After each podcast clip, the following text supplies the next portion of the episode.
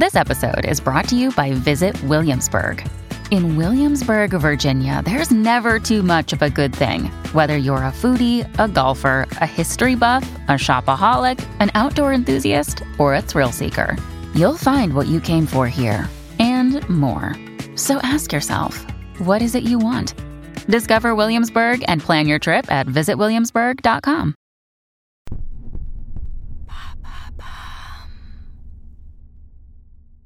L'affaire Jean-Baptiste Rambla, épisode 4. Jean Rambla a tué une seconde fois. Elle s'appelait Cynthia et il ne la connaissait pas. Il s'est acharné sur cette femme comme une bête en furie. Sa colère accumulée pendant 40 ans a éclaté d'un coup de la pire des manières. Devant les enquêteurs, il nie. Il n'avait aucune raison de tuer cette jeune femme, il ne l'a même jamais vue. Puis, il se souvient, l'agression dans le parc, la peur, le besoin de se défendre, la haine qui monte. Quand elle a ouvert la porte, il les a tous vus, Gilles Perrault, les journalistes, Ranucci, et il a craqué. Vous écoutez Homicide, je suis Caroline Nogueras.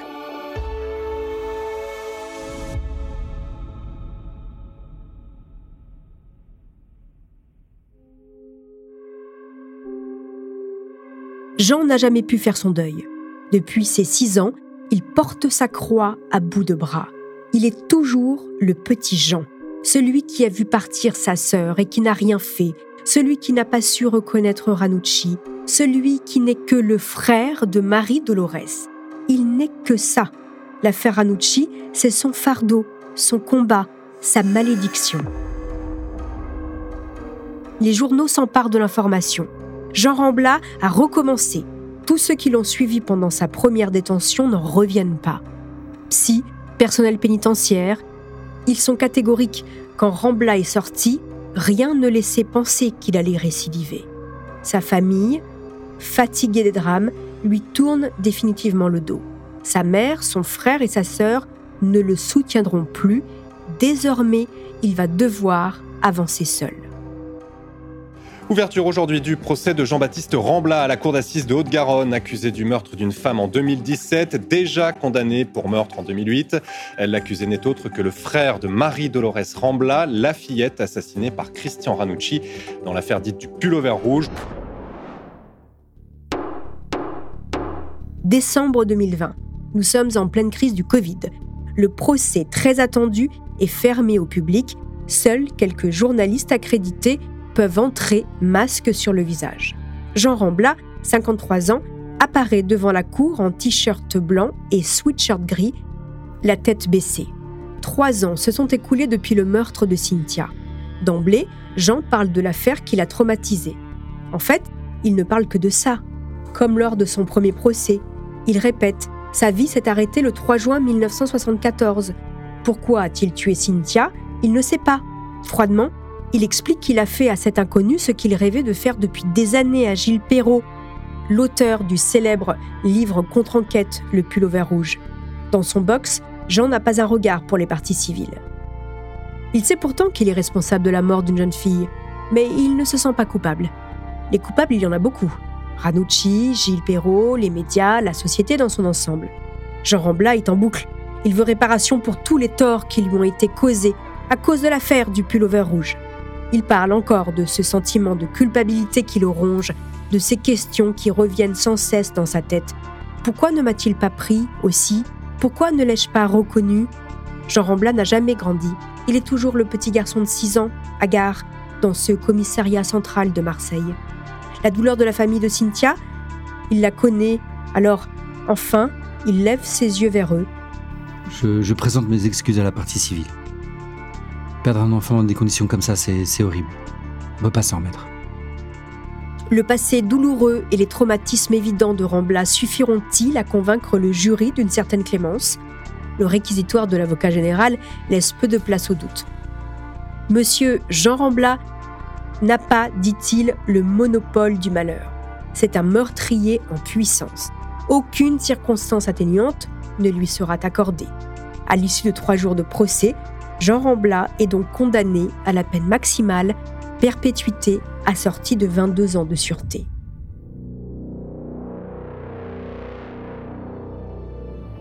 En prison, il fait face à lui-même. À part ses avocats, personne ne lui rend visite. Ranucci lui a tout pris, sa sœur, son père, sa mère, ses frères, sœurs, son fils, sa liberté et son cœur. Avant de poursuivre cet épisode, une petite pause pour donner la parole à notre partenaire, sans qui ce podcast ne pourrait exister. Restez avec moi, on se retrouve juste après.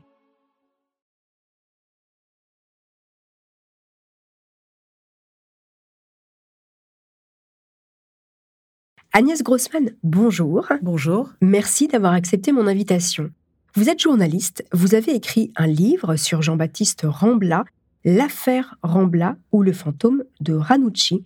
L'affaire du pull vert rouge fait partie de l'inconscient collectif, une histoire qui a marqué les esprits pourquoi, d'après vous? Alors, euh, pour différentes raisons. La raison essentielle, je pense que ce livre a eu un, joué un rôle important euh, dans le cadre du combat pour l'abolition de la peine de mort. Donc, en plus, ça a, été ça a eu un succès fou. Ça a été extrêmement euh, relayé, ça a été extrêmement médiatisé. Gilles Perrault était un personnage très médiatique et très charismatique. Donc, il a créé un doute. Et vous savez, en tant que journaliste, quand on crée le doute, on crée d'autres possibilités d'histoire. Donc ça plaît aussi toujours beaucoup à euh, la presse, ça plaît à tout le monde puisqu'il y a débat, il y a discussion. Euh, voilà. Et l'inconscient collectif, c'est que, bon, moi personnellement, je pense que Gilles Perrault, c'est faux. Enfin, je veux dire, c'est faux, je, voyez. Pense, je pense vraiment que Ranucci hmm. était coupable. Je pense que le pull vert rouge est une brillante manipulation euh, littéraire et médiatique. Ça, c'est mon, c'est mon point de vue. Mais à l'époque, en tout cas, on lui a donné du crédit.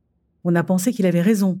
Et c'est vrai que s'il avait raison, c'était quand même incroyable qu'on ait euh, condamné ce jeune homme qui a eu quand même la tête tranchée à 20 ans. Bien sûr. Alors, on va revenir quand même sur, euh, sur ce Jean-Baptiste Rambla, ce personnage. Euh, qui est-il? C'est Pour vous, c'est un, c'est un dépressif? Est-ce qu'il est fou? Est-ce qu'il est devenu fou par rapport à tout ce qui lui est arrivé? Mais surtout, on le voit, il est une sorte de bombe à retardement. Voilà, comment ce qui lui est arrivé tout petit a façonné son existence par la suite? Je pense que c'est un enfant qui a été euh, kidnappé, si je puis dire, par l'histoire judiciaire, kidnappé par les médias, kidnappé. C'est-à-dire que c'est un enfant euh, qui n'est pas devenu celui qu'il aurait dû mm. être.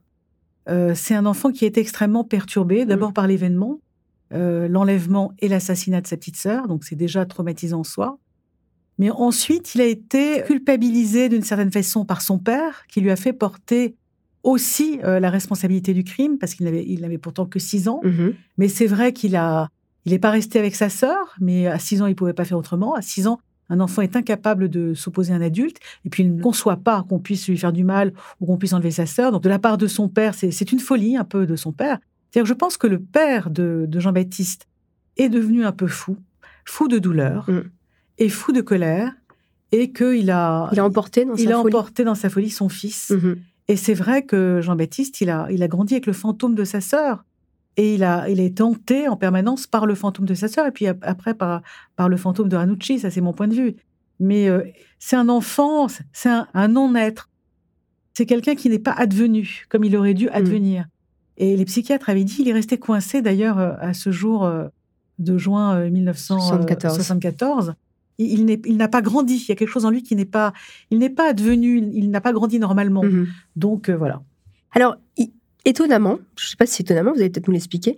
Il tue des femmes par deux fois, alors que finalement la haine qu'il porte en lui est systématiquement dirigée vers, des hommes, hein, un journaliste, Ranucci, etc., des, des journalistes.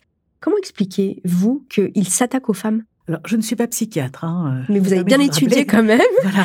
votre point de vue. Au voilà. Alors, les psychiatres se sont posé des questions, effectivement, pourquoi il, pourquoi il s'attaque aux femmes? Alors, euh, c'est vrai qu'il y avait dans la famille euh, Rambla un antagonisme fort entre son père et sa mère, mhm. puisque sa mère aurait aimé tourner la page et le père, il n'en était jamais question. Donc, comme lui était toujours un petit peu dans l'ombre de son père, dans le parti de son père, etc., bon, est-ce qu'il en aurait nourri une espèce de colère contre les femmes? On ne sait pas. Après, bon, encore une fois, moi, je ne suis pas psychiatre.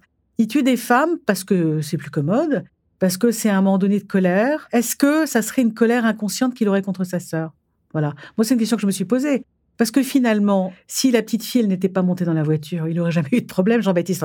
elle non plus. Enfin, c'est peut-être un petit peu euh, choquant ce que je dis. Mais est-ce qu'il n'aurait pas contre sa sœur une colère rentrée? C'est quand même, ce crime a quand même gâché sa vie. Mhm. C'est quand même, déjà, c'était la préférée du père. Je ne sais pas vraiment pourquoi, pourquoi il tue des femmes. En tout cas, est-ce qu'il s'identifie à Christian Ranucci, d'une certaine mhm. façon? Il a été dans la même prison que Christian Ranucci, parce que la, dernière, sa dernière victime, Cynthia Lumumbu, il l'a tuée un petit peu comme sa sœur a été tuée. Mhm. Et c'est assez incroyable. Dans votre livre, vous mentionnez le pacte qui lie Pierre Rambla à son fils Jean, on revient à ces deux personnages, un accord père-fils pour que Jean continue le combat. Pensez-vous que ce pacte ait eu justement un, impact sur le deuxième meurtre de Jean Rambla? Euh, je, pense que euh, le pacte conclu entre Jean et son père euh, pour faire advenir ce qu'ils appellent eux la vérité, c'est-à-dire le, fait de rétablir la culpabilité de Christian Ranucci, dire qu'il y a eu manipulation médiatique, etc., dire qu'ils ont été spoliés de la vérité, ça c'est quelque chose qui est très important. De toute façon, je pense que Jean-Baptiste est effectivement lié complètement à son père, qu'il a vu souffrir, qu'il a vu être détruit par cette histoire. Et je pense qu'il y a une énorme colère en lui, contre, contre ceux qui ont détruit son père. Voilà. Et oui, donc je pense que c'est très important. Et d'ailleurs, à son deuxième procès, il a dit est-ce qu'il faut faire tout ça pour euh, faire advenir la vérité? Mm. C'est presque comme s'il avait tué une deuxième fois pour de nouveau avoir une tribune. Cette tribune étant le box des accusés dans, un, dans une cour d'assises. Mm-hmm. Donc aller jusque-là pour qu'on l'entende enfin. Enfin, pour qu'on l'entende mm-hmm. enfin. Et d'ailleurs, il a été entendu puisque bon, euh, il y a eu euh, des reportages, il y a eu des livres qui ont été faits, qui ont adhéré à sa version des faits, c'est-à-dire qu'effectivement, Ranucci était bien coupable et il y a eu manipulation médiatique et politique. Donc, et, comme par hasard, euh, une fois les livres sortis, une fois les documentaires sortis, il a renoncé à faire appel. Hmm. Comme si, une, fois pour toutes, il avait, été entendu. Oui, il dit pendant son procès s'il faut en arriver là pour se faire entendre. Voilà, c'est ça. Est-ce qu'il faut tuer une, deuxième fois pour se faire entendre? Il faut voir que c'est un personnage qui est animé d'une colère extraordinaire. Et c'est avec sa colère qu'il tue. Vous dites que vous n'avez jamais rencontré Jean Rambla. Est-ce que vous savez ce qu'il est devenu en prison? A-t-il fait du chemin depuis? Alors, je ne l'ai pas rencontré parce que d'abord, on ne rencontre pas comme ça facilement les, criminels. Et puis, euh, ces avocats euh, ont fait barrage un peu hein, quand même, hein, parce qu'ils ont eux-mêmes écrit un livre. Donc, et après, puis après, moi, je suis passée à autre chose, je l'avoue. Euh, non, non, je ne sais pas. Et je sais qu'il a vu des psys. D'ailleurs, c'est il a été en prison pour la première fois. Il a pleuré aussi pour la première fois. C'est la première fois qu'il a été écouté. Parce que c'est quand même un enfant dont on n'a jamais envisagé la souffrance. C'est-à-dire qu'il n'a jamais été considéré comme une victime. Alors l'époque était moins euh, à la psychologie qu'aujourd'hui. Mais c'est vrai que c'est quand il a tué une première fois qu'il a enfin été entendu et qu'on a envisagé qu'il avait beaucoup souffert. Donc, donc je ne sais pas vraiment ce qu'il est devenu. Il n'a pas fait appel. Donc c'est qu'il n'a pas eu besoin de mm. nouveau d'une tribune. Est-ce que c'est parce qu'il a été entendu? Peut-être. J'ai une toute dernière question pour vous. Qu'est-ce qui vous a donné envie d'écrire ce livre? Alors, d'abord parce que c'est quand même une histoire extraordinaire quand on s'intéresse à la criminalité. Euh, avoir un homme qui devient euh, lui-même un assassin, un meurtrier plutôt, alors qu'il a été victime, enfin que sa famille a été victime d'un des plus grands meurtres connus. Enfin, c'est un fait divers qui a vraiment secoué la France. D'ailleurs, au début euh, de plusieurs décennies. Hein. Voilà, et toujours et aujourd'hui encore, encore puisqu'on en parle, on est là ensemble dans pour en parler. Voilà, c'est c'est quand même euh, à Marseille quand, quand sa première victime euh, a été retrouvée, alors qu'il avait été le dernier à l'avoir vu, etc. On n'a pas envisagé que ça puisse être lui, tellement dans l'inconscient collectif ou même dans le conscient collectif, les Ramblats étaient des victimes. Les Ramblats ne pouvaient pas devenir euh, des meurtriers. Donc ça, c'est un truc incroyable. Et puis moi, je savais par expérience que l'histoire avait parfois été tronquée. Ça avait été racontée d'une façon tronquée. C'est-à-dire, je savais que certains savaient que Ranucci était coupable et il avait raconté l'histoire autrement. Quand vous dites certains?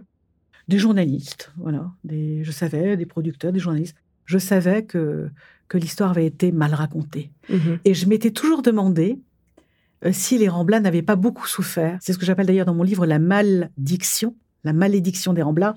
Pour moi, ça serait ça. C'est, leur histoire a été mal racontée et ils ont été victimes de, de cette histoire et, et on ne ment jamais impunément. Voilà. Mhm.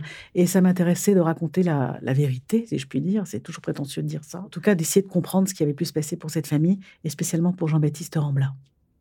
Agnès Grossman, merci beaucoup d'avoir accepté mon invitation. Je rappelle que vous êtes journaliste, que vous avez écrit un livre sur Jean-Baptiste Rambla, L'affaire Rambla ou le fantôme de Ranucci aux éditions Presse de la Cité. Merci beaucoup Agnès. Merci à vous. Voilà, c'est ainsi que se termine cette saison de Homicide. Elle a été écrite par Capucine Lebeau et réalisée par Amaury Breton. Merci, chers auditeurs, pour votre fidélité. N'hésitez pas à nous mettre des étoiles sur vos applis de podcast, à commenter cette saison. Nous sommes toujours ravis de vous savoir plus nombreux à l'écoute d'Homicide.